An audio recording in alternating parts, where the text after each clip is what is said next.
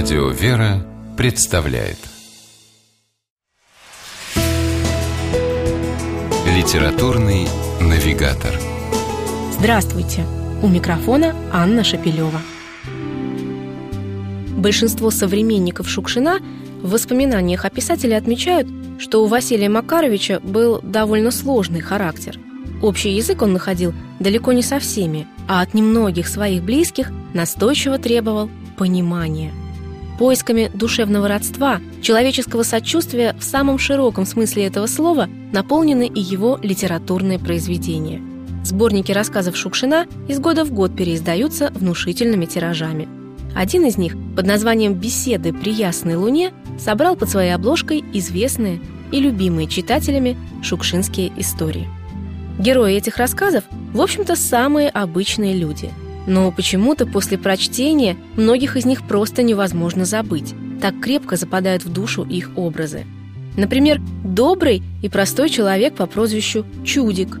Одноименный рассказ начинается с эпизода в гастрономе. Чудик находит на полу 50 рублей. Во времена Шукшина сумма внушительная. И не берет их себе, а громко спрашивает людей в очереди, кто это тут такой богатый, что полтинники разбрасывает. В этот момент он чрезвычайно доволен собой. А в следующий обнаруживает, что полтинник этот его собственный, что это он случайно обронил его.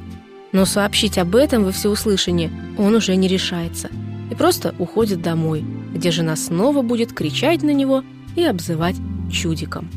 Одна из ярких отличительных черт Шукшина-писателя в том, что у него практически нет отрицательных персонажей. Есть у него натуры противоречивые, заблудившиеся, кающиеся, но вот откровенных злодеев и негодяев очень мало. И все же с одним из них автор сталкивает читателя на страницах рассказа «Крепкий мужик».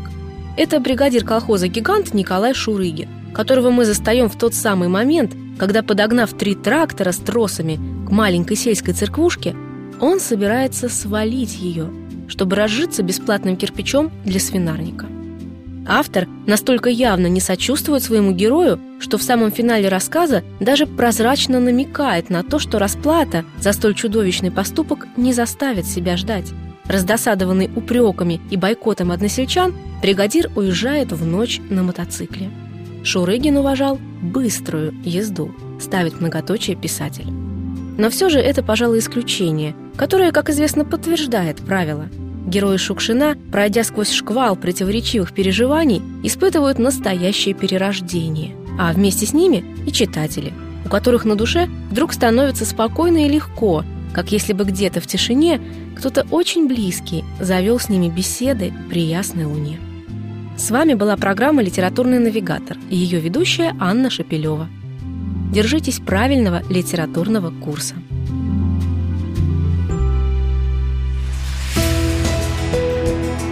Литературный навигатор.